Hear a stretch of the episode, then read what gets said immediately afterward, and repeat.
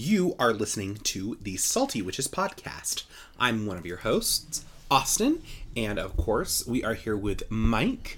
Hello. And tonight's episode is based on a listener question.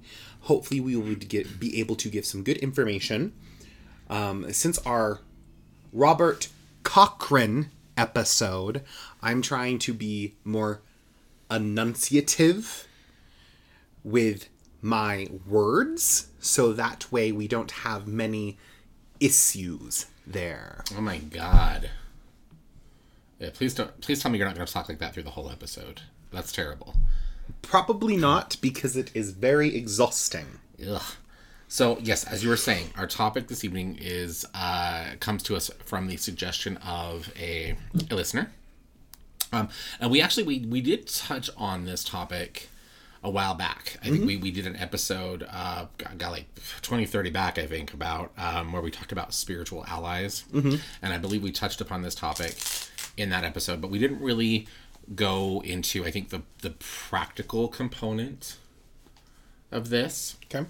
So, uh, so quick shout out. Our topic tonight is going to be on servitors, and this topic was suggested by one of our listeners who goes by the name Panther, with an M instead of an N. Panther.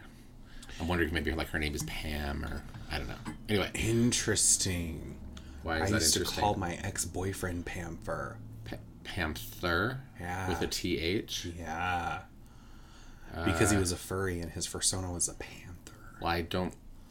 Uh, I'm gonna I'm gonna say the likelihood that your ex is listening to our podcast now and using the same name is probably not very good. Probably not, but interesting nonetheless. Yes. Strange. Yes. Uh, so let's let's dive in, shall we? Yeah. Let's okay, so Austin, how would you how would you identify or how would you define a servitor? a servitor does kind of fall into the realm for me, um, not not not in the realm of a spiritual ally, because a spiritual ally usually will have an intelligence of its own, in my opinion, whereas a servitor is not. A servitor is a magical construct that has been created and given a purpose. It is very primal in nature. Your job is this. Do this. It is this is your job. Okay. Um, most of the time, we see servitors for protection. Okay. Um, and I know there are a lot of people who are like, oh, I create a servitor and then I just let it go. And I was not trained that way. I was trained that when you create a servitor, you create a contract. Once that contract is up, you then either reconvene to renegotiate or continue said contract Yeah. or um, it's written into the contractual clause that once X amount of time is up, then that energy is just dissolves and returns back to the earth or returns back to you. Okay. All right. So it's usually used for protection. You can use servitors for a whole bunch of things, though protection, um, cleansing, healing. Um, oh, so much, and and so that's my understanding of the servitor. Okay. uh, it's in its name itself, right? Serve. It is in service to the creator. Okay. Okay. So with what you just shared, because I, I agree with you on almost all of that. Okay. Um, but I but I wanted to clarify a couple of things that you said there. So you distinguished servitors from spiritual allies. But Yes. For the sake of our listeners, it's probably good to clarify that servitors can function. They are spiritual allies, mm-hmm. right? They're just not spiritual allies that have uh, that have originated on their own. We'll say, say like, Yes. say maybe like an ancestor or Yes. other types of spirits. Like these are not spirits that are, are kind of already living and have that have not already been created, right? Correct. We we usually we we create. Yes, we are the ones who create those things. Um, so okay, so I wanted to clarify that. Um, what was the other thing you said that I wanted to clarify? Um, it'll come back to me. Was it the contractual agreement? No, no, no, because I, I agree with you completely, and I think that's the piece that people um, miss. But I also I think that as we talk a bit more, it'll probably be good for us to clarify exactly what that looks like, because there's not just one way to do that. Mm-hmm. Um, so, wh- why other other than for their their their practical like this is your job kinds of things? What really what is the benefit to creating and working with servitors? creating and working with servitors um, one it's a good way to expand your horizons beyond a spell jar. yes. Okay. Uh, All right. But uh, it- it's good because it helps. It should give you the ability to not have to focus on one thing completely. You know, if you're if you are creating a servitor for protection, then you should trust said servitor that you mm-hmm. you yourself have created to do said job, which means you won't have to be worrying about whether or not a spirit moves through the house. You know, it kind of helps take the pressure or the heat off of the witch. Okay. You know, uh, I mean, we know we know plenty of people, and we have friends and connections and colleagues who will the minute a spirit moves to their house they whip out that that that rosemary bundle and they're going through telling it to get, get the hell out and we even have people who are close to us who the minute energy feels odd or off there it has to be there, it needs to be cleansed we have to reward we have to banish Yeah.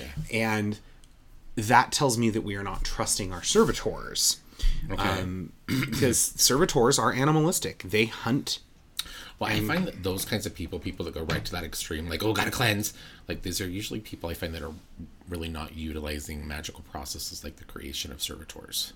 correct Like, they're just, that we'll just say that's not the, not the path they've chosen. We'll just say that. Not that servitors are necessarily tied to a particular spiritual path. They're not. Um, but I agree with you. Would it would it be fair to say that in creating a servitor for protection of the home, that it would be good once that servitor servitor has been created and kind of its its goal or its purpose has been charged, right? Um, that it would be good to charge it, say somewhere along along the lines of.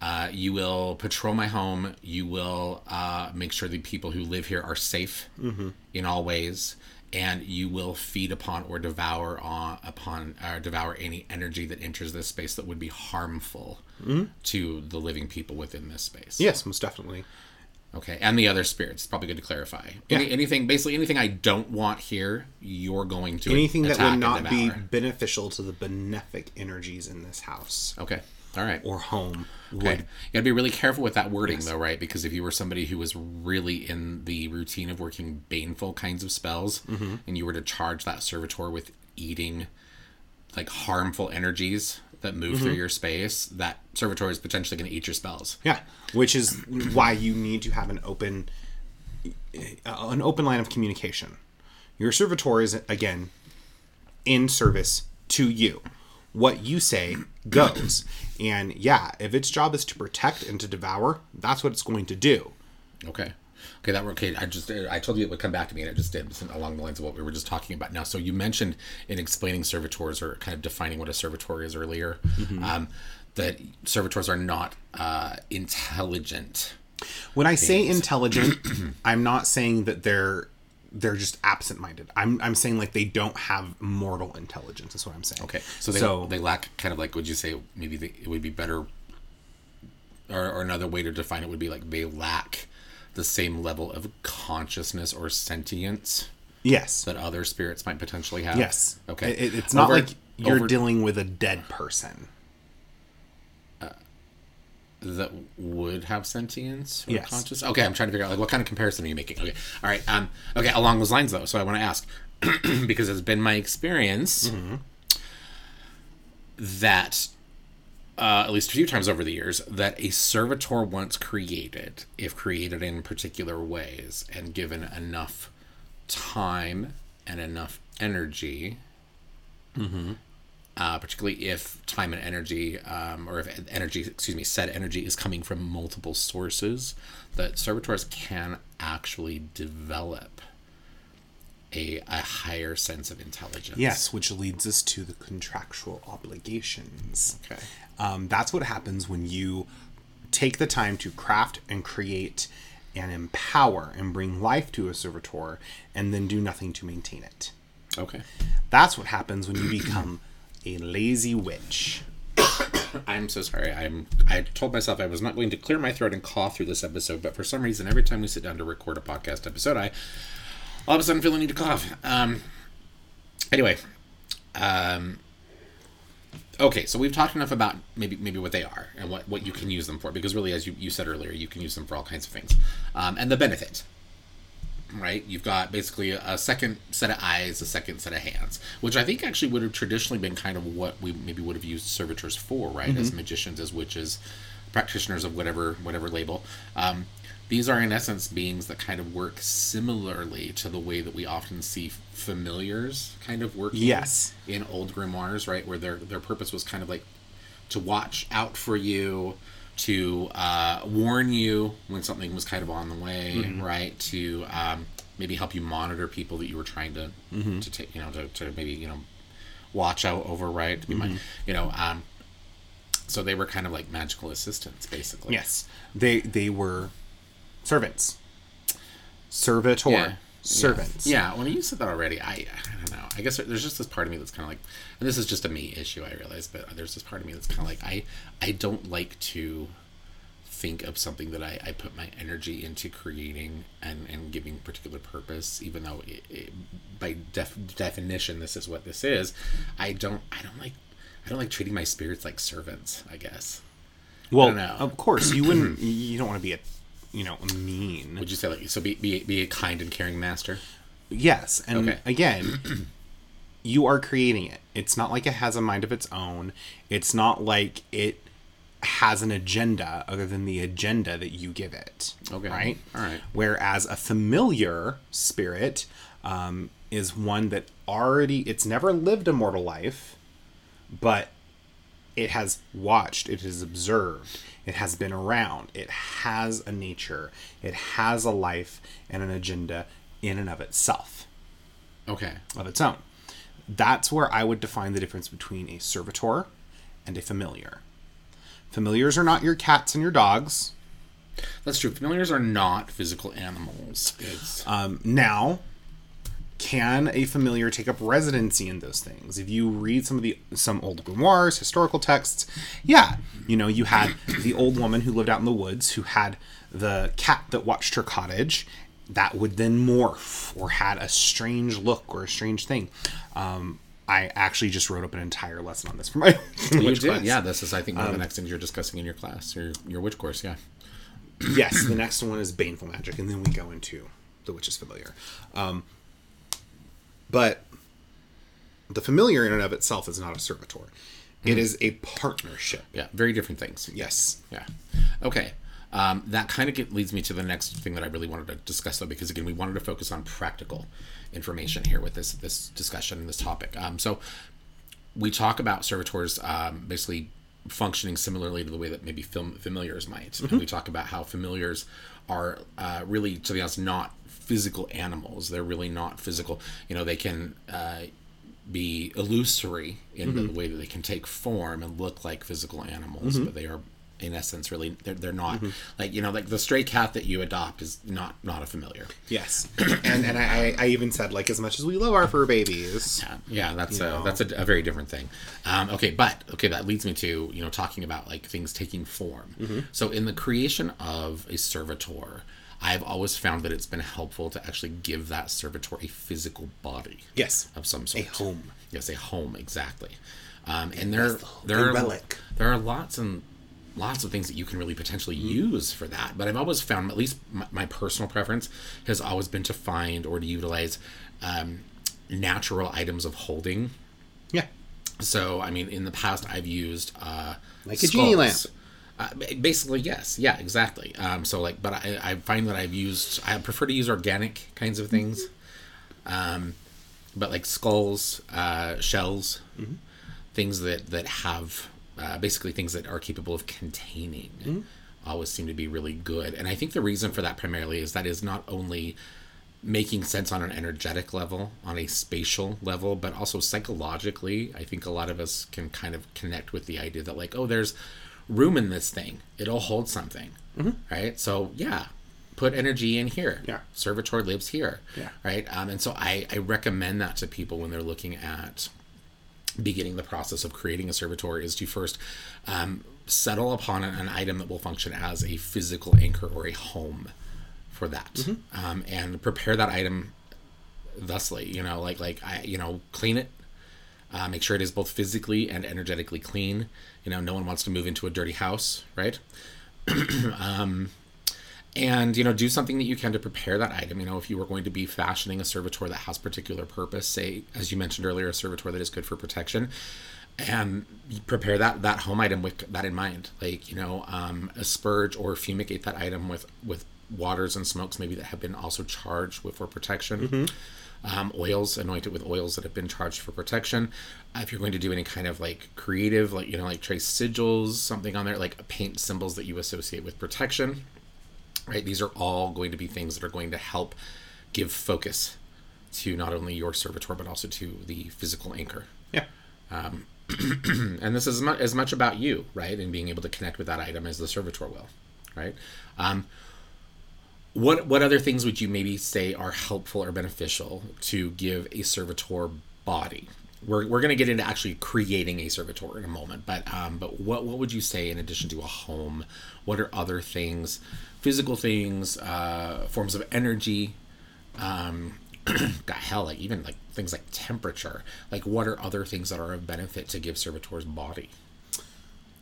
Well, just a good image in your mind, a picture. yeah, I, I, I teach my students um, draw it out. You don't have to be an artist especially if you're doing some if you're doing a servitor for protection mm-hmm. you don't want it to be a work of beauty you want it to look intimidating you want yeah. it to be scary Good you know yeah but understand that when you're doing this and you're giving it form you need to remember what that form is if you do not create some yeah. form you could be creating this really awesome servitor to devour negative energy and and man the boundaries of your home and then all of a sudden you'll wake up in the middle of the night because it'll be doing its job and you'll see 16 piercing red eyes in the darkness and hear low growling and automatically demon you didn't give it a form so yeah.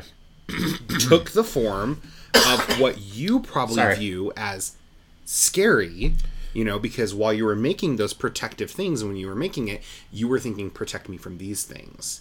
And yeah. so it took that image of like this is scary. If i take this i can use this to my advantage.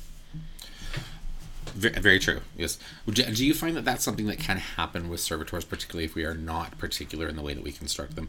Um, as you were just clarifying they, they, they do absorb other energies. They mm-hmm. will get to a point because they are Sometimes they're like Kirby. Well, they are. Well, there you go. That's I, maybe that's that's a perfect way to, to describe that because they are, in essence, they are parasitic in nature. Mm-hmm. Um, and I don't mean that to sound like a negative kind of thing because m- most living creatures are parasitic in nature. In Babies are parasitic. Uh, we are we are parasites. Look at look at the way that we fucking leech off of our planet. My God, we're we're parasites. Um, humanity, we are parasites.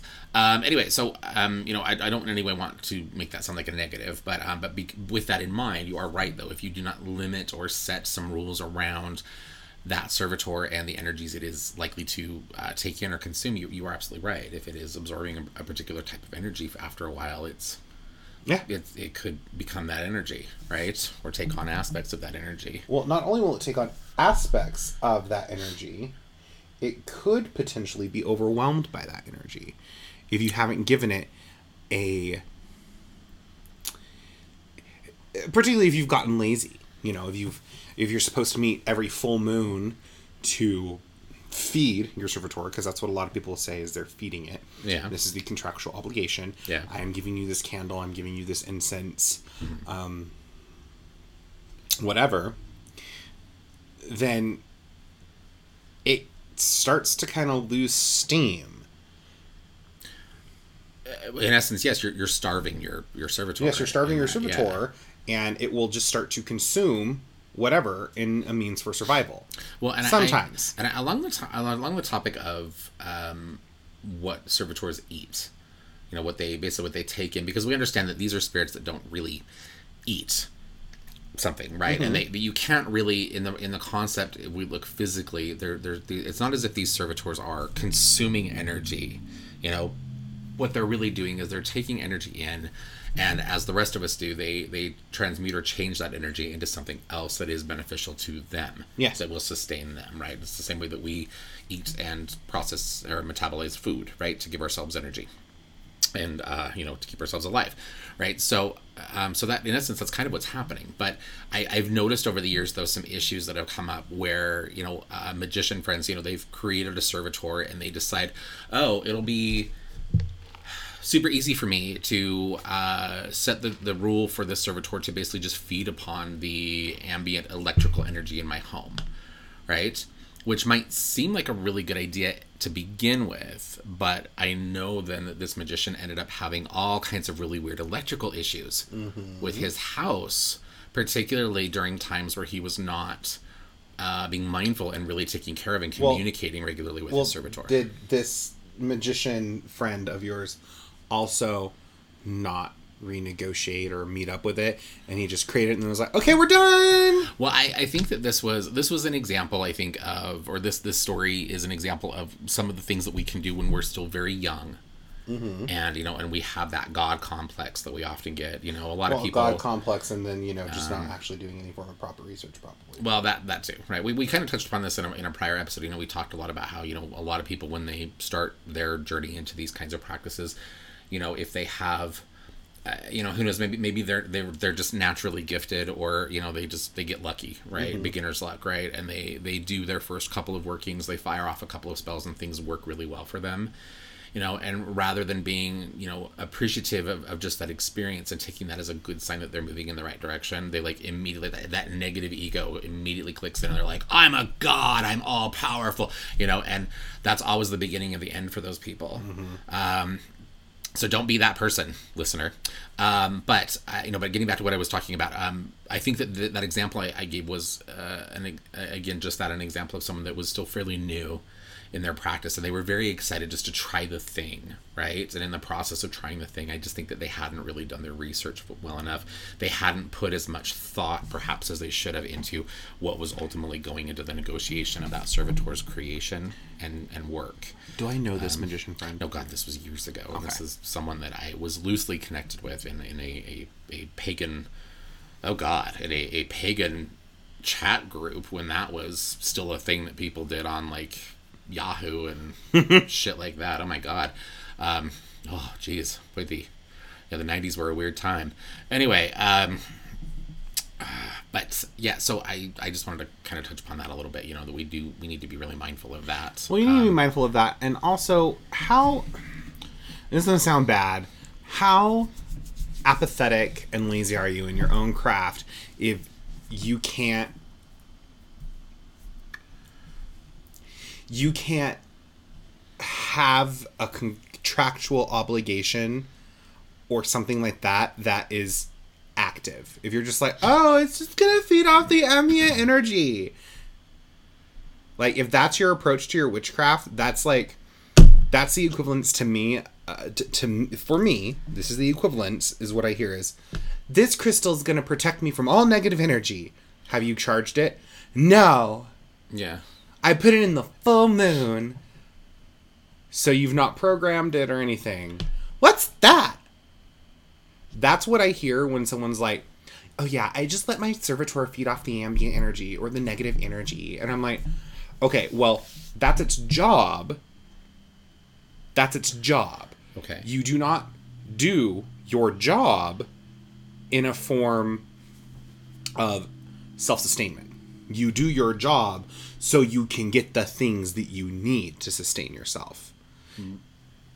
Uh, you lost me there. That's okay. Example. Okay. Example. When I worked in my corporate America job, I did my job so I could get the money. Okay. So that I could pay my bills. Okay, but wasn't that self self sustaining? Yes, but I didn't do my job and then expect, oh, me doing my job is my payment to your bills. To my bills. Me just okay. showing up and doing this, that's just going to pay my bills. Oh God. Okay. All right. Okay. I think I okay. I think I'm I'm understanding now. Sorry. I was I was I was terribly confused for a moment there, but I'm I'm uh, I'm I'm here now. Um, okay. So all right. So talking about then maybe better ideas or suggestions for people on feeding servitors, right? Because again, what you feed your servitor really, to be honest, comes down to you. Uh, but we want to you want to be mindful of what you have readily available, right? Mm-hmm. Um, because if it's something that it's going to be really tricky for you to continue to be able to provide, you, you probably don't want to do that because then you're going to have a spirit that's going to be like, um, no, you promised me the thing, and you know, um, if you give it uh if you give it a half-assed offering or a half-assed feeding, it's going to do a half-assed job. Very true. Um, okay, so let's talk about that though, okay? Because I find that it's also really good when you are crafting a servitor or creating a servitor and you're discussing or making arrangements around what you will feed it. I also find it's good to feed it things that are going to also have some sort of energetic alignment to its purpose Yes. right? Um, so I find that as helpful, mm-hmm. right? Um, let's see. Let me give like a, like a for instance. Like let's do an example. So all right, so I'm going to create a servitor that is going to facilitate um, better communication between me and we'll just say people, other people in my family or my group of friends, right? Um, that's its job. Basically, it is it is the messenger. Yes. Right, is to help to help facilitate communication, right? Um, ease of communication. Okay. Okay. Um, and in the process of doing that, one of the things that I may use, one of the things I may incorporate into the creation of that servitor, but one of the things I may also decide to feed or sustain that servitor with would maybe be, say, smoke from incense Yes. because incense is a representation of air. Air mm-hmm. is tied to communication. Smoke is also a representation of air tied to communication. Smoke, though it is associated with air, does have a little bit of a thicker, heavier form, so it could be applicable or make a good energy source for food or sustenance. Right. Uh, beyond that, the offering of or the act of burning the incense also could be some component of the the ritual that goes into that. Right. Anyway, so Well, and even when it comes down to incense, you want you want an incense that is composed of things that would be in alignment with communication. Exa- exactly. Yeah, you'd want an incense that was going to have, you know, um, well, who knows, right? But yes, that's something that would have like like scents, oils, things that were going to be involved. Lemongrass. With, like exactly, like these are things that are sacred to Mercury. These are things that are going to be used for this, right? So, so that's just one example.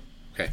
Um, what are some other things that that you would recommend? Say we're talking to somebody that would be really new to this. What are some things that you would recommend uh, for good sources of food?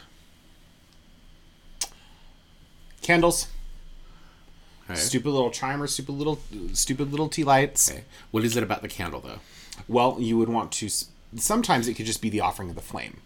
Okay. The flame, fire, we know is energy. You know, it's a very good source of energy. It heats up water, it heats our food, it does all that stuff. And so, by offering that flame up to that servitor, Okay. um, that servitor could then use that flame to sustain itself. Okay. You'd also be bringing in the power of fire, which is the ability to transmute. It can be used for banishment, protection. It can be used for healing you know what you're doing. Um, so you could do fire. You could do But you want to be particular about that in negotiating. Yes. that, right. You would want to be specific in making sure that servitor knew that it was only from these candles that Yes. that you could basically like, like th- these are only only these yes, will be food for these. you Yes, right so that you don't potentially have some other issue with with I would say fire exactly. right Fire that I light that is of this color that I offer to you. That's how that would happen. all right um, other things you could use. Um, you you could offer it wine. okay You know, you could do anything like that. Food sources of any kind, um, and you would notice that it would change. You know, we I think we've had a conversation about how do you know if an offering's been accepted? Well, it looks different. It feels different. It ends up looking kind of fake or plastic or um, still alive but not. It's strange. No, I, I get it's it. You're right. It is the weirdest thing to try to describe to people who are who've never had that experience. But yeah, but it's like you put it there. You know, say you oh shit, I don't know what what do we do? Yes, we so you make an offering of who knows like a Peach. piece. A peach. Yes. Okay, you, you make an offering of a peach to a spirit, right? Servitor, whatever. Some pe, you know, but and you, when you set it down, it's it's a peach, right? And you can feel as someone who held that in your hand and has eaten a peach before, right? You can you have all those associations and you can feel like even on just a psychological level, I'm not even talking spiritual energy, but just on a psychological level, it feels like this thing, mm-hmm. right? But Yeah, but then you go back to it later, and it's and you're right. It's almost like I always try to explain to people like it feels empty. Yeah.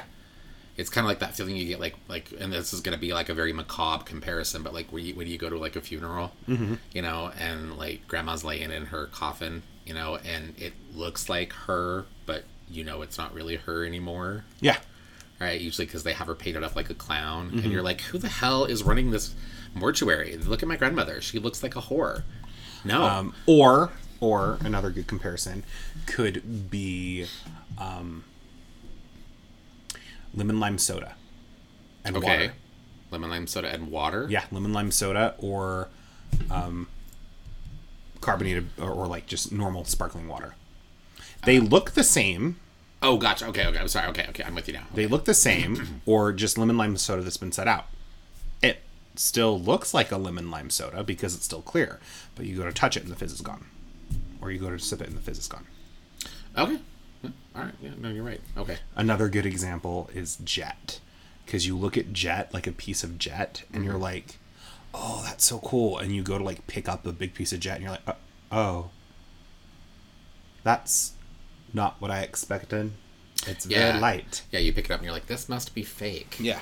Yeah. Um, okay. All right. Sorry. So I'm sorry. but I, I I detoured us there a bit. So okay. So back to, I guess other items of offering, and again, simple things, right? Um, what about like say something like flowers or herbs? Flowers or herbs could be good.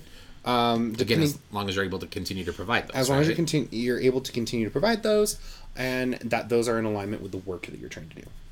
Okay, one of the things I, I want to talk about at this point, since we, we've kind of were talking a bit more about food, is I've found over the years that when you create a servitor and you f- at first make an arrangement for a particular type or a particular item that would be used for sustenance to sustain that servitor, that food, right? Mm-hmm.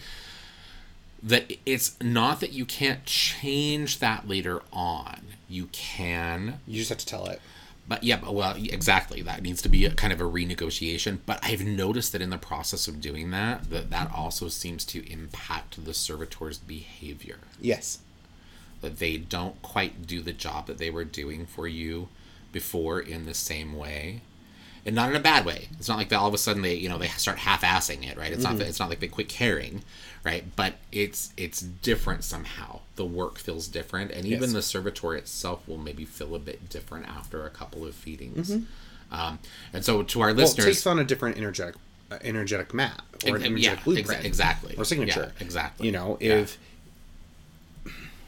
if all you've done is burn cinnamon incense in a space, and that's the only incense you've ever burned in that Mm-hmm. space, and it's just burned and burned and burned, it's built up this charge, Yeah. and it's this charge of cinnamon, success, fiery, powerful. Ooh, Yeah. Mm-hmm. yeah, good, right?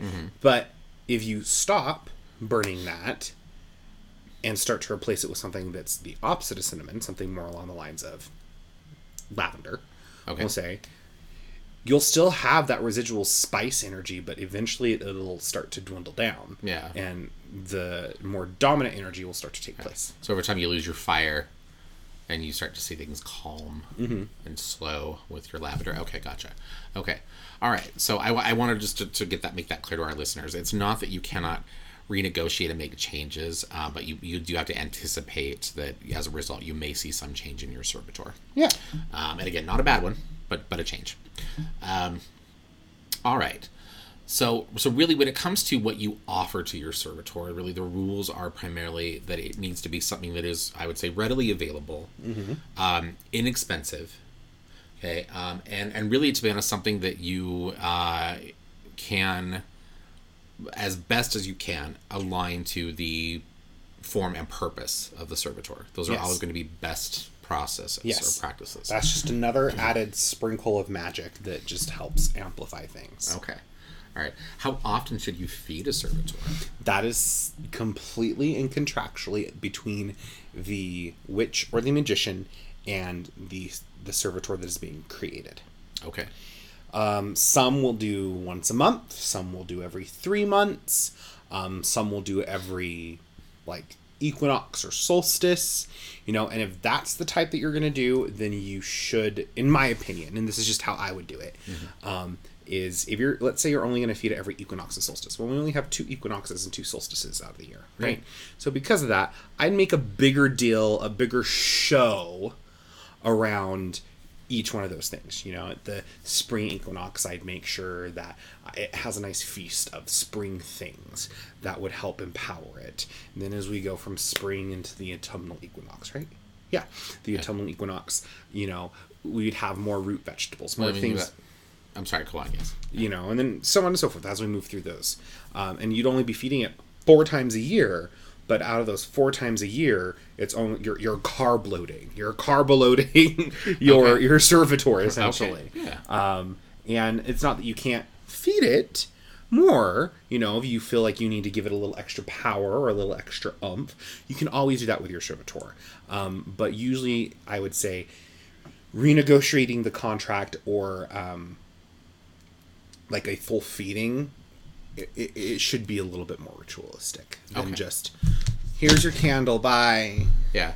Well, I mean, it would be, let's say, like, uh, I think I've said this on the podcast before, but you know, when I talk with people, particularly people who are newer, um, you know, that that when you work with any kind of spiritual energy, even something that you create, like a thought form or a servitor, um, it's always good, I think, to treat those spirits um, or to consider the connection that you have to those spirits. Like this, this is a relationship, Yes. of some sort. You are working, and and relationships and friendships and things they they take your time and your focus. You know, if you're going to sit with uh, a spirit of any kind, you know, and just throw a candle at it and go, here you go. It's like that's a spirit that sooner or later is going to be like, you know what, fuck you too you know um and i'm not saying that your servitor would necessarily do that but um but you you may find that that servitor is not as speedy in doing its job or that it's not going to work as hard for you as it could where if you were to sit down and actually say, you know, here, this is for you. I really appreciate what you're doing. You know, like talk to it the way that you would a friend that you really give a Well, shit about. it's you know? it's it's an extension of your energy. It's an extension of your energy. Mm-hmm. So if you half-ass shit for yourself, and you half-ass shit for it, yeah. then it's going to be half-assed. Yeah. The the thing that I always tell my students, and I and I remind my students this frequently is, you will get out of your craft what you put into it.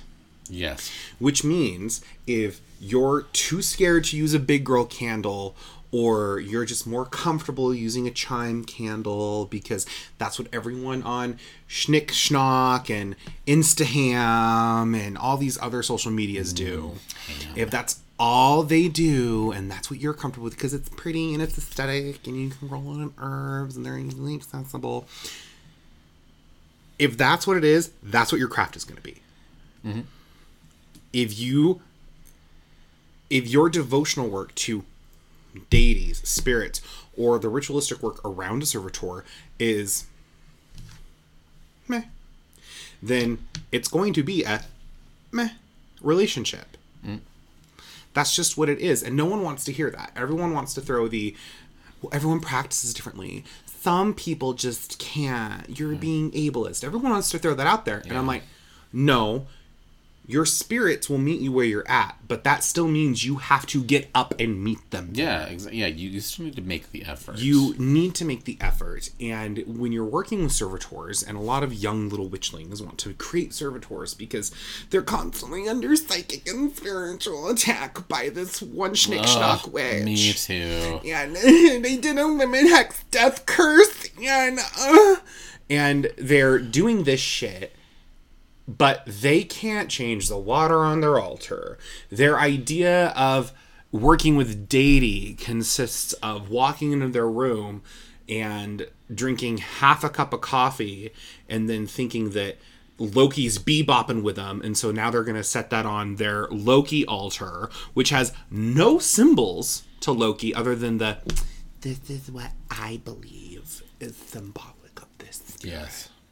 This is my own UPG. Yeah.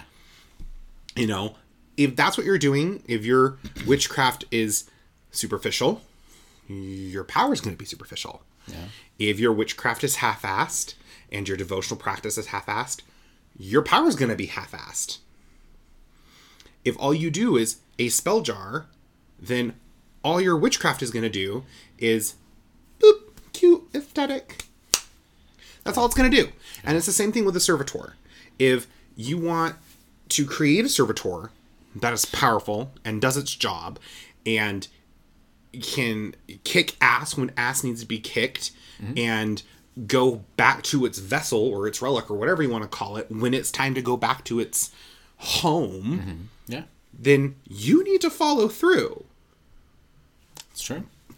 And no one wants to hear that. No one wants to hear that you don't get a half-assed when you when you create a servitor. Yeah, If you, I mean, you. Let me rephrase this. Like everything else in witchcraft, you can do whatever the fuck you want.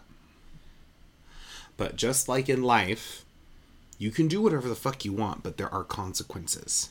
Mm-hmm. And there are reactions to the actions you take.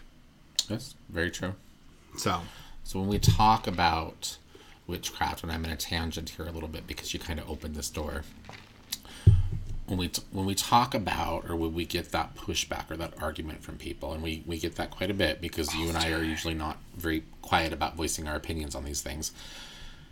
We get the whole like, well, that's ableist, or not everybody can meet your standard, or you know all of those things, right? You know, and, and we have to be very mindful of those things, right? We really we do. It's just not not even it's not even a witch issue at that point. It's a it's a we're humans and we all need to try to you know meet meet each other where we can, right? Kind of a thing. But but I will say that in the process and the reason that, that you and I think are, are a bit more um, hardcore or a little more hard assed about that is one of the big pieces of witchcraft is results yes. and any practice that you're going to continue to adhere to needs to be a results oriented practice. yes. If you are someone who makes pretty little spell jars and the spell effect that you were working to achieve with that spell jar is exactly what you wanted again and again and again, you found your thing. Perfect. Make your spell jars. Wonderful. The issue that I see with that, though, is that you have a lot of people who, you know, they try something and, you know, and it might work a little bit, you know, and I'm not talking spell jars, just anything, right? They, they try something and it might work a little bit, or, you know, or maybe it works, but maybe not entirely in the way that they thought it might, right? And, um, you know, and then what happens is because they, they lack a consistent result, they start to, one, doubt their power. Beyond that, they start to doubt any of that practice. I cannot count the number of disillusioned witches I have met over the years and magicians I have met over the years because they approached their practice in a way that really was not geared toward results. Um, and so they didn't get results. And then rather than looking at themselves and going, well, the reason this probably didn't work the way I wanted it to is because I I fucking half-assed it. The spell asked for wine, and I used grape juice, right? You know, um, instead of doing that, you know, then they go, well, this must all just be bullshit because I've tried it and it didn't work for me, you know, and and that really bothers me. And you know, what what what what that bothers me is that I feel badly for those people in that moment because they had, they were just at the beginning of something that really could have been very powerful for them and something that if they had just given it a little more time and energy could could have really opened up for them. Um, and they you know they, they they they don't do it. But i also know as someone who's been doing this for a long time that that also is one of the tests that we have to meet as witches. Mm-hmm. Right? We we have to go through that. Sometimes your spells just won't work. and but, but we also in the process of, of something like that we also need to make sure that we are not you know we don't lose faith right uh, in ourselves or in, in what we're doing right Well, I also so I know I pick on spell jars a lot, but the reason well we both pick on spell jars The reason I'm, I pick- sick of spell jars the, the reason I do that is because if that's all you ever do, you're not expanding your horizons. You're not growing. You can get a bigger jar and a bigger jar and a bigger jar and use more esoteric herbs and different colored salts and sands, but you're not growing. You're not growing. And witchcraft is about growth. If you are not in a state of growth, you have become stagnant. When a witch becomes stagnant, their power becomes stagnant. why are you yelling at me I'm not yelling at you. And when your power becomes stagnant, it is harder to move through the muck and the grime and the stagnancy that's five to actually achieve the desired result. i was counting the times you said stagnant Thank you. That's the that's the reason why I see a lot of people who start with spell jars and that's all they do and that's all they do and that's all they do. They come in and they're getting frustrated because they're like, oh, I did this thing, and then they go to the chime candle spells, and it's never like a normal chime candle spell where it's like, okay, so I'm gonna get this, I'm gonna carve some things on it, I'm gonna anoint it with an oil and this, and then we're gonna go to here. No, it's I'm gonna tie two chime candles together with a string and light it on fire because I saw and it's cool. And the same thing is with the servitor because you have people uh, who teach about servitors and how oh yeah no just let them feed on the ambient energy. It's okay. Okay well have you noticed that since allowing that servitor to do that you have become lethargic? You have become tired have you noticed that it's starting to affect other people people who might have an overabundance of energy and they're becoming lethargic and tired Yes, because it's feeding on the people. in because it's home. feeding on the people Or in your home. Because the thing is, is if there's no ambient energy, if you're doing the whole oh well, let it just feed off the full moon light, Well, the thing is, like, there's always everything is energy, Mm-hmm. right? But if you are not particular about that, you could find that that spirit was not only feeding on the say the life energy of the people in the house, Mm-hmm.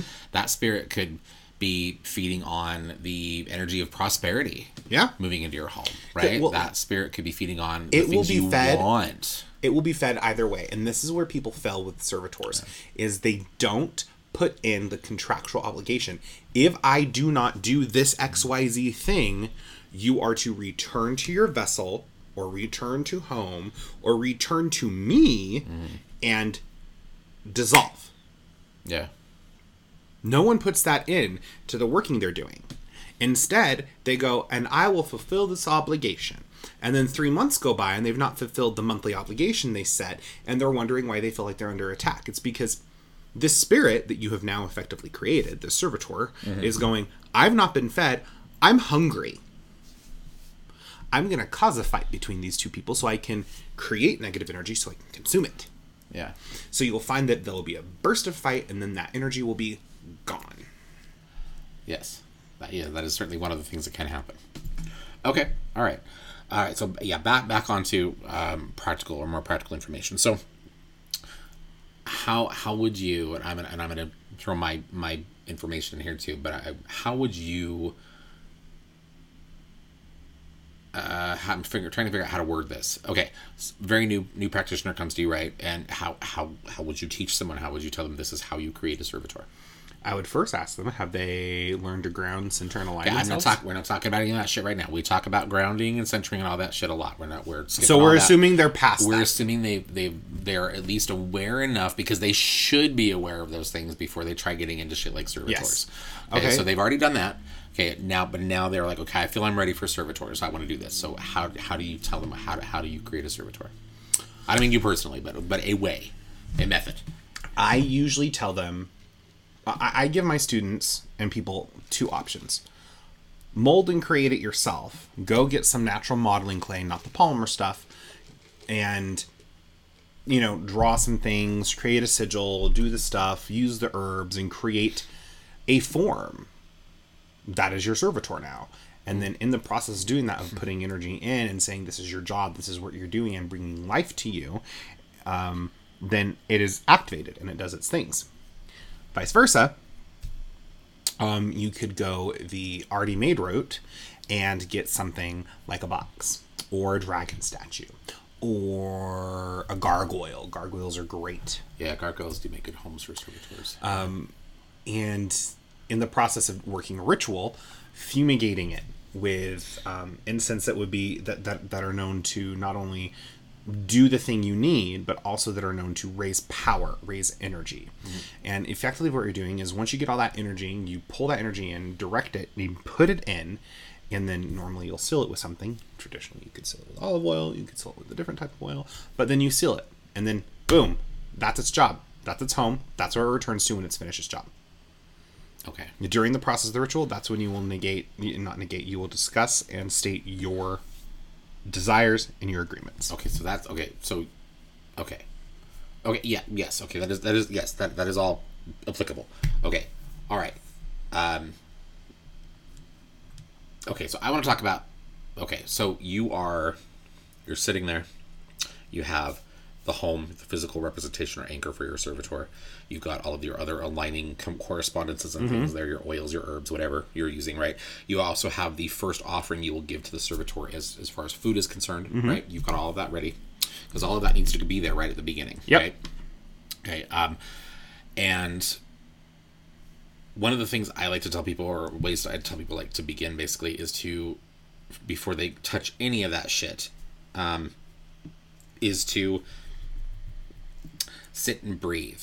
And I usually tell people to like sit in, in a way where you know, obviously, where you're comfortable, because if you're physically uncomfortable, that's all you're going to be able to focus on, and your your core uh, concentration will be split. But um, but to sit comfortably and to breathe and to pay attention because breath is breath is air or, or uh, excuse me breath breath is life right? Our life. We need air to breathe. Breath has very strong associations to life and to the uh, concept of human spirit right um, and so but i usually tell my students to start and to basically to take their hands the palms of their hands and to cup their hands together. Basically like almost like you kind of do when you're trying to hold water or a liquid in your hand right? Or your hands right? Um, and to do that and to breathe into that space to breathe into that bowl that they have created with the palms of their hands right? Or with, with the inside of their hands okay? And to feel their breath moving across their skin to moving moving across their palms and to as they do this to sit and focus on the idea that breath is life the idea that that your energy um, is something that can be carried by breath. The idea that your energy is something that can be shared with others is shared with others. The idea that your energy and your intent and your intelligence is all something that can be carried on the breath.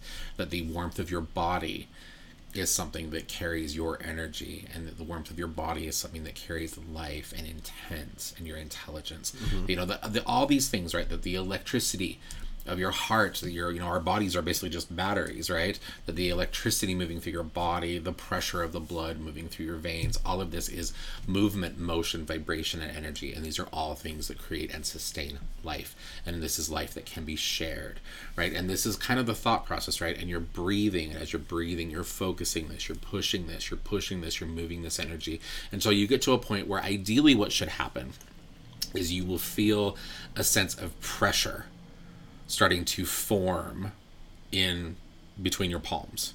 Mm-hmm. You will feel something. It almost feels like like you know your your hands have been sitting there empty for a few minutes, but then you'll start to feel usually like a tingling in your hands. From there, the tingling will then move to I almost want to say like almost like a weight. You know, even though there's nothing in your hand, but you'll start to feel like there's something in my hands right? I'm not seeing anything but there's something there right? And you continue you continue and it it can take a while. Like if you were creating a servitor particularly if that is a servitor that you want to work with for a while and you want that servitor to be particularly strong you you you lay that groundwork. You do it all really well at the beginning.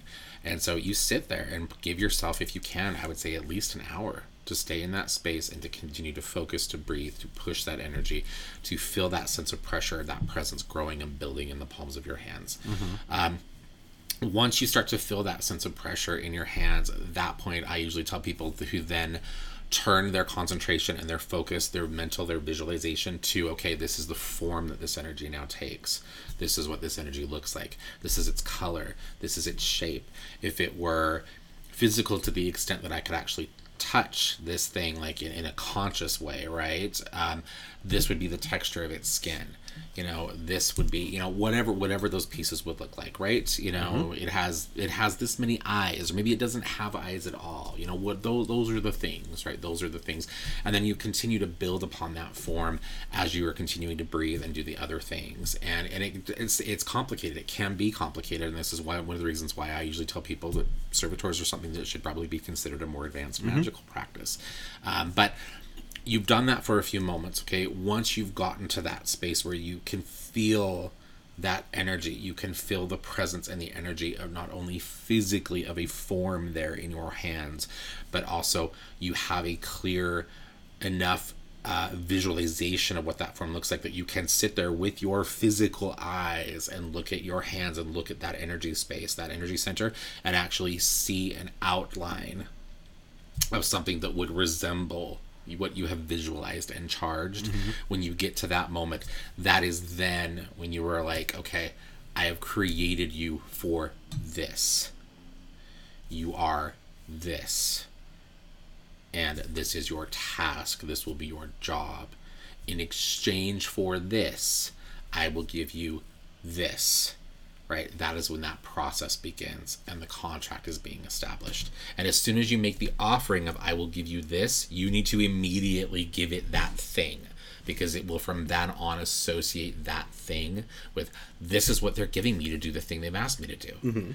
Um, and, you know, and you, and it, and it can be you know it, it's it's it's it's a really cool process um, and i encourage our listeners if you feel ready and you're able to do this i encourage you to do it. Give it a shot. Um, and you'll want to do that i think at least initially i recommend that you sit with and you you go through this process uh, i would say at least a few times over the course of that first week. Um, i'm a big believer that the more you sit and do this and the more that you continue to focus on that energy the, the stronger your servitor ultimately will be Agreed. um, that doesn't mean that you need to continue to work with it that consistently as time progresses, but early on, I kind of liken it to say like like like you know when people have a baby, right? When your your babies are usually a way more time consuming than your older children. Usually, I would hope, right? Um, and uh, yeah, you know, and so it's kind of the same thing, right? A little more investment up front. Um, you know, and then obviously you've got your home, right? You've got its physical anchor there, and so you make that very clear that you know that this this will be the place that you return when you are not actively doing your task, right? Um, you know, and then from there you set up any other specifics that you need. You know, and the idea is, I think that the more you communicate, the more that you work with, and the more you consciously share your own energy and thought, again, the more powerful your servitor will become. On top of whatever else it is that you may be feeding it.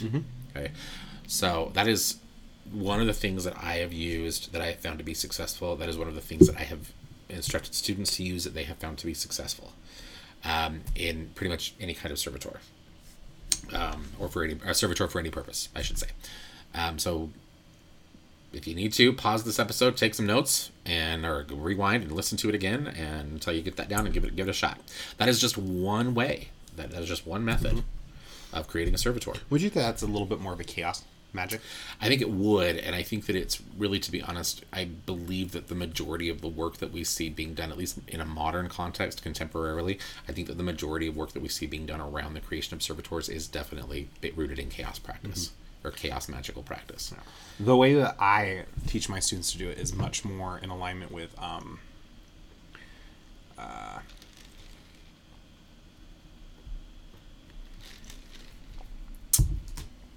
not necessarily chaos magic, I guess, but it'd be more like cere- ceremonial magic, maybe.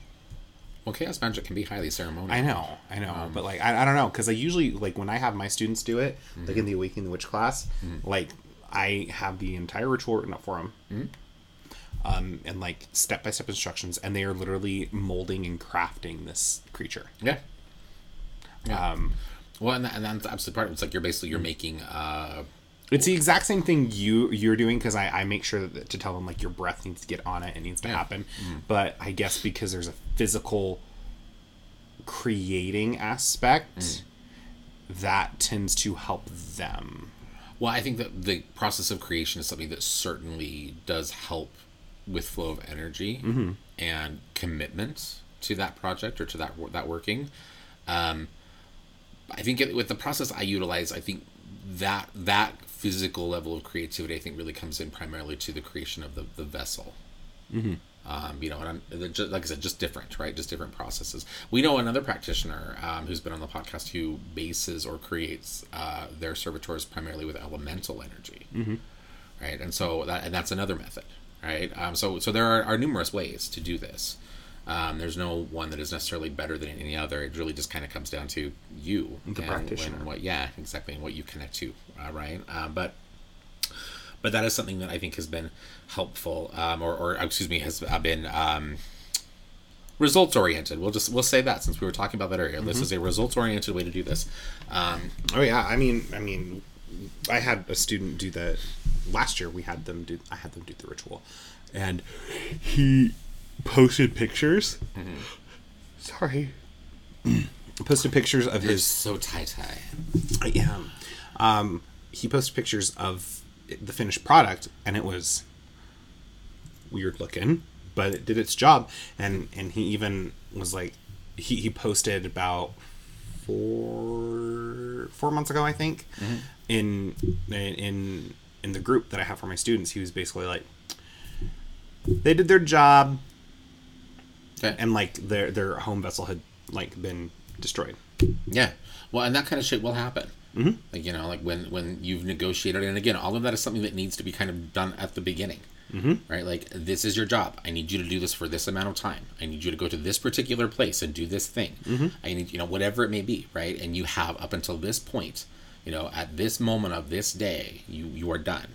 Right. Um, and at that point, your energy will either disperse or you it will return to me. Mm-hmm. Right. Um, you know exactly you know so i've i've got um and they do they do they, they dissipate they, they die in essence which sounds a little sad to be honest particularly when you have something that's been helpful to you on a magical level but these are not really i think because these are beings these are are yeah because these are our creation servitors that are are basically just energy shaped by your own consciousness and intent It's They ultimately an extension. they can't they can't really die exactly like there's no real death for these things That energy just gets Like, returned it's back just- to you. exactly it's just once again a transmutation of energy um yeah so don't need no need to be sad um couple of interesting things i want to get your take on okay one Mm-hmm. of these i think um, our listeners will probably already anticipate your answer too because it's something that we've talked about on the podcast before but Mm-hmm.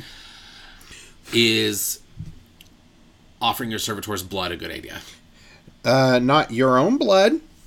okay but then what other kind of blood are you getting your hands on I mean, you could get your hands on chicken blood, okay.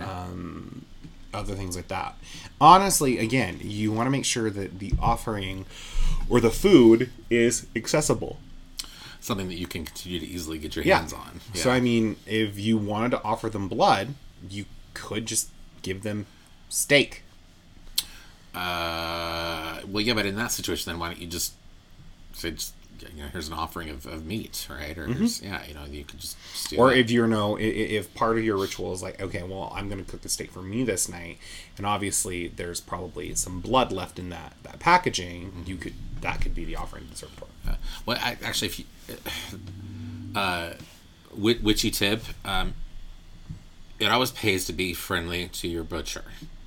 Mm-hmm. Whether you're buying your meats from, and you and I don't eat a lot of meat, so we don't really we don't really do this. But but in past, I have found that if you go to a grocery store, if you go to a deli, whatever whatever the place may be, right, and you go there consistently enough, and if you are polite to the butcher, that you can go in and you can actually ask them usually for a container of blood you know beef pig whatever it may be right um, and most of the time they'll, they'll give you blood like they'll, they'll give you a container of blood. And and you know and they might ask you like what are you gonna do with it? Right? You know and, and you can just let them know you know like hey i'm making blood pudding you know whatever right? Think of think of something right?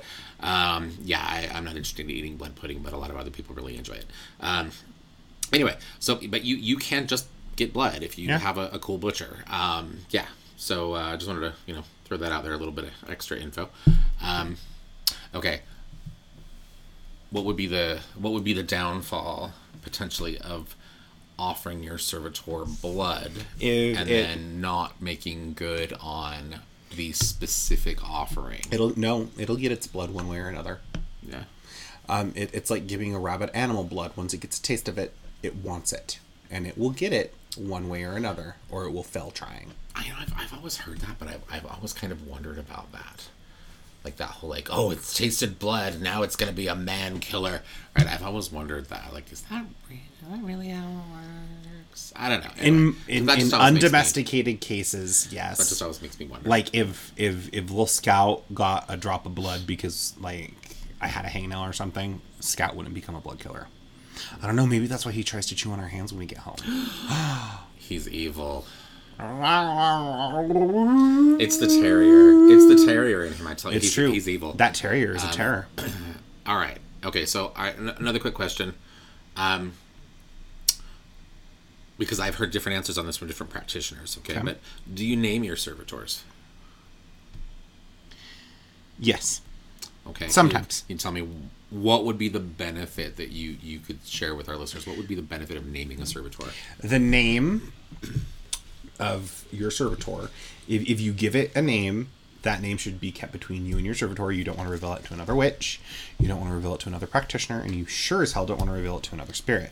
Um, the benefit is that one, it's more control. You have a little bit more of a failsafe on it. Another is what if for some reason a spirit is super super sneaky and it makes it past your servitor, or a nasty makes it past your servitor, and it's presenting itself to you, um, or God forbid, what if a a nasty destroys your servitor because that's that's a capability.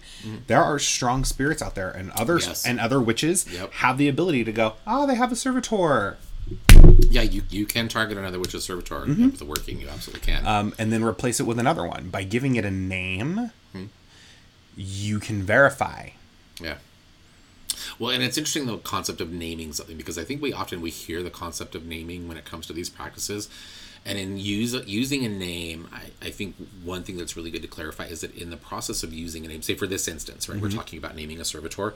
Say, you know, you were dealing with someone who was, uh, you know, particularly intelligent or a spirit that was particular another spirit not your servitor but another spirit that was you know particularly intelligent or you know had maybe just been hanging around just long enough and watching you just long enough that it had heard you use that servitor's name a few times. It was like ah this is what they call it right? Um, or who knows you know yeah, you slipped at a gathering of some sort in another unethical witch there was like aha they have a servitor named blah blah blah right? Um, you know and they use that against you right the purpose of it of a name a magical name is not just it is not just the uttering or the speaking of the name. Mm-hmm. There is an energetic imprint there. Mm-hmm. You when you can have two witches address the same servitor. Both witches know its name but the witch that created the servitor and named it when it uses that name when that word comes from their mouth they will have a very different energetic response from that servitor than the witch who didn't mm-hmm. Right so it's not just the uttering of the name because that's really to be honest it's just a word mm-hmm. it's just a sound mm-hmm. right it's it's the power behind that mm-hmm. that really is the Yeah. purpose of the name okay all right Well, and I mean the same goes for like your signature signature. Yeah. Witches, all, all witches have an energetic signature. Yeah. Everyone does, and so mine smells like garlic it keeps vampires away. yeah Also, you're Hecatean, so that's a good thing.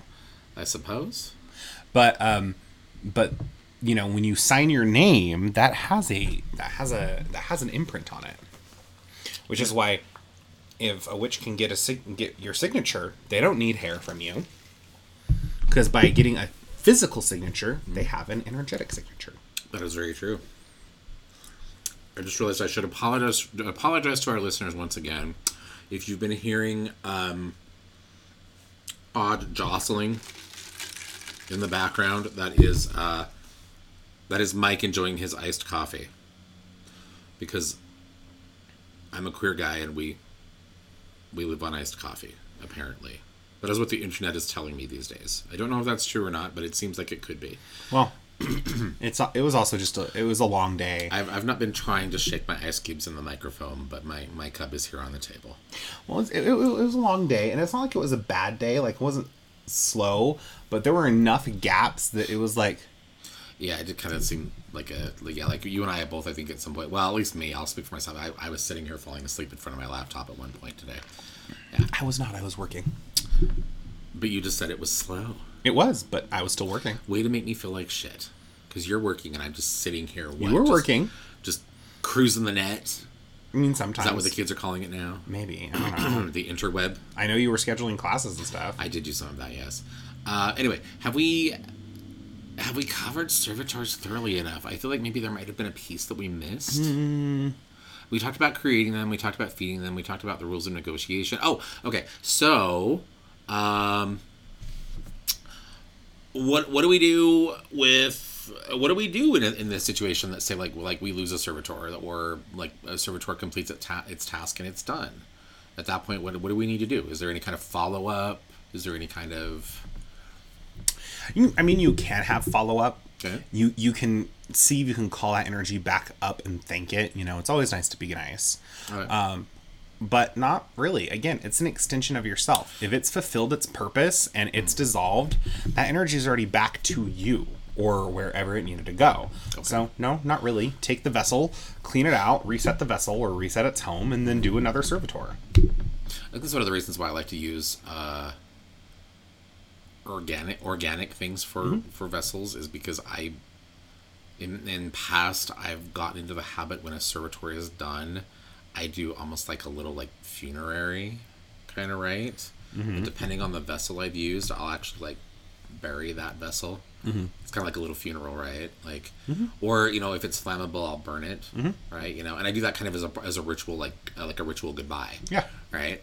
Um, okay, so would you say basically like you don't really need to be too concerned about the spirit or the energy, but if there were physical components of the servitor, those might definitely need to be addressed. Yeah, you need to either dispose of those, reset those, or what have you. Okay. I mean, right. I had we we had someone drop by and drop off two two things that I could tell they had used as servitors and had not cleaned or anything, yeah, and they were still, pretty funky. they were still charged up, and so I I It's a good thing we're we're honest and ethical, which is that we'd never ever use baneful magic for anything. I mean- that person gave us a real easy in. It's true. They wrapped them in socks and everything. Yeah. Um, and I I just had to take them, and I could feel that they had that like caged tiger, very like unstable energy, and I was like, no, no, not in my shop. Yeah. So I I had to take them, and I had to do a complete and total like factory reset, which involved blasting. I I destroyed those two servitors. Oh, did it void their warranty? Yes. Okay. All right. and now those are my friends, and I'm probably going to be making servitors out of them. I think I might be doing something with them for the Awakening of the Witch group. Okay. I think I might use them for something there. let's let's discuss that later. Um, all right. Well, uh, so once again, I, I ask: Have we have we dished on servitors enough? I think we have. I, I think it was a good, informative episode. You know, I think I, I hope our listeners get something out of it. Well, I think they will. I hope hopefully Panther will Yeah. at least get some information. Yeah, and if you, you know, if you like the idea and you'd like to hear us teach, you know, teach a class on it, we could totally do that. We we've taught a class on servitors at some, but Vlad Vlad taught a class on servitors. Although again, Vlad's Vlad's approach to servitors is like again, I want to say probably very different than ours. So, so you know, any other questions, please send them to us. We love, we love questions. questions, topic suggestions. Uh, although I will say, I will say, and I had this communication with another one of our listeners earlier. Uh, was it earlier today? Yesterday? Um, no, it was earlier today. Um, we're we're like almost eighty episodes into the podcast, and we we've had a few people contact us recently that have been asking us like, well, you guys should talk about this. And you know and in those situations we've sometimes we've had to go back and we've had to say like oh actually we did. It's on this episode you know um, and so and I, I want to talk about this just really briefly because in communicating with that person it occurred to me that we we, we probably we will in future we will i'm making this promise we will be a bit more organized with the way that we describe what is included in our episodes we have a lot of past episodes, particularly the ones where we're just kind of rambling on things, um, where we talk about some really cool stuff or we touch upon some topics that are definitely of interest. Um, but then people who listen to the podcast are like, I, I had no idea how to find that information, or I didn't realize that episode 30 was on this topic because you didn't name it anything that was in relation to that topic. Well, yeah, but you just um, also need to listen to the episode. Yeah, but I guess you, you've got people that are like kind of newer to the podcast who maybe they don't want to go back and listen to 70 plus episodes to find the information they want right so in future we will be a bit more descriptive as we post the podcast like actually in the description of the episode we will be a little more clear on what exactly it is that we discuss um, to help people to better reference that uh, but also to newer listeners i do want to say if you're looking for a particular topic um, don't be afraid to contact us, but also do go back and look at prior episodes because it's quite possible with all that we've done that, that we, we maybe have touched upon that that topic before. Well, I mean, we, we talked about this a little. We talked about servitors a little bit before, and you know, we can always do a rehash. Oh yeah, oh yeah, I've got no problem. not a yeah, problem. Yeah, and I'm you know I'm, I'm not upset at anybody for this. So it is the month of October. Is it? It is, Yes. and I want our listeners to give us ideas. What do they want to hear from us as witches? Like we had people request, you know, our our our, our serious stories as a witch last year, and that's hard for us because as witches, we're like, Okay, but that wasn't really scary. For other people, it is. So, you know, what would you like to hear? And I want to hear our listeners' idea on this. How would you feel if we maybe just had a scary story night? Not ones with us, but what have you sent in your scary stories, your paranormal experiences? And we could share those on air. Okay. All right. Okay. That would be kind of fun, actually. And then, sh- okay, so I guess for the sake of, because again, the purpose of the podcast is to be educational. In But we can have fun as oh no, well. well, what I like to think that we do, in addition to just being cruel and horrible people, I like to think that we're also uh, good educators. Mm-hmm. Um, so, but I, in the process of people sharing some of those inf- the some of those details of that information, um, what if we also maybe were to then do a little bit of like let's diagnose this like let's look at this like based on Yeah, what they shared what does it sound like this was what does it sound like this what was going on in this situation right and you know and then maybe provide a little bit of like in this situation we, we probably would have handled this in this way Mm-hmm. Yeah. Or we could even take like well known paranormal experiences and scary stories and like read it out and then approach it from which perspective, like you just said. So we could do like um the infamous Amityville horror or something like that and see where we can go from there. These are good ideas. i think this is a good idea or the case of who pooped in the pool at the rec center It was you. It was me, but it wasn't really poop. It was it was a Snickers bar. My plant just dropped a leaf. It's an omen of not being watered enough. um, So I, I like the I, I like this ideas, but yes, please send your suggestions. What do you want to hear? Would you like to hear more of our spoopy stories, or you know, what have you? that would be fun. Yeah. Okay. I'm thinking now you've got my mind or my my. Does my brain have wheels? You have my brain wheels turning. Yay, brain wells. Oh God, I need to go to bed. Um, anyway, you got me thinking now. Like we could another fun way to kind of extend that idea is we could look at, um, like what about like classic characters from like horror fiction, Okay. like Dracula, Okay. and talk about like okay, this would be how as witches we would handle dealing with a vampire like this. Okay. We could bring a whole bunch of shit in there, right? We could talk about like all the folklore about this. That's okay. I don't know why I'm talking about this on the podcast. These, these are all ideas. We will figure this out. Um, all right. Well, I got nothing else to say. I, you know what I've noticed we haven't done in a minute. We've not done a what are we loving or what are we hating. That's because most of the time it's just what are we hating? Are we just going to retire that segment because it, it's not really beneficial? It's not, and all it does is just make me upset. really. Well, now you've got me reconsidering because I like you upset. I, well, I can only bitch about Sage so much before I'm just like, Yeah, that's true. All right, okay, we won't get rid of it entirely, but at the moment, I can't really think of anything that I'm like, oh yeah, I want to talk about this. So who knows? Future episodes, maybe. Okay. Uh, I'm done. All done. yay! Uh, thank you, everybody. Thank you, everyone. Happy witching.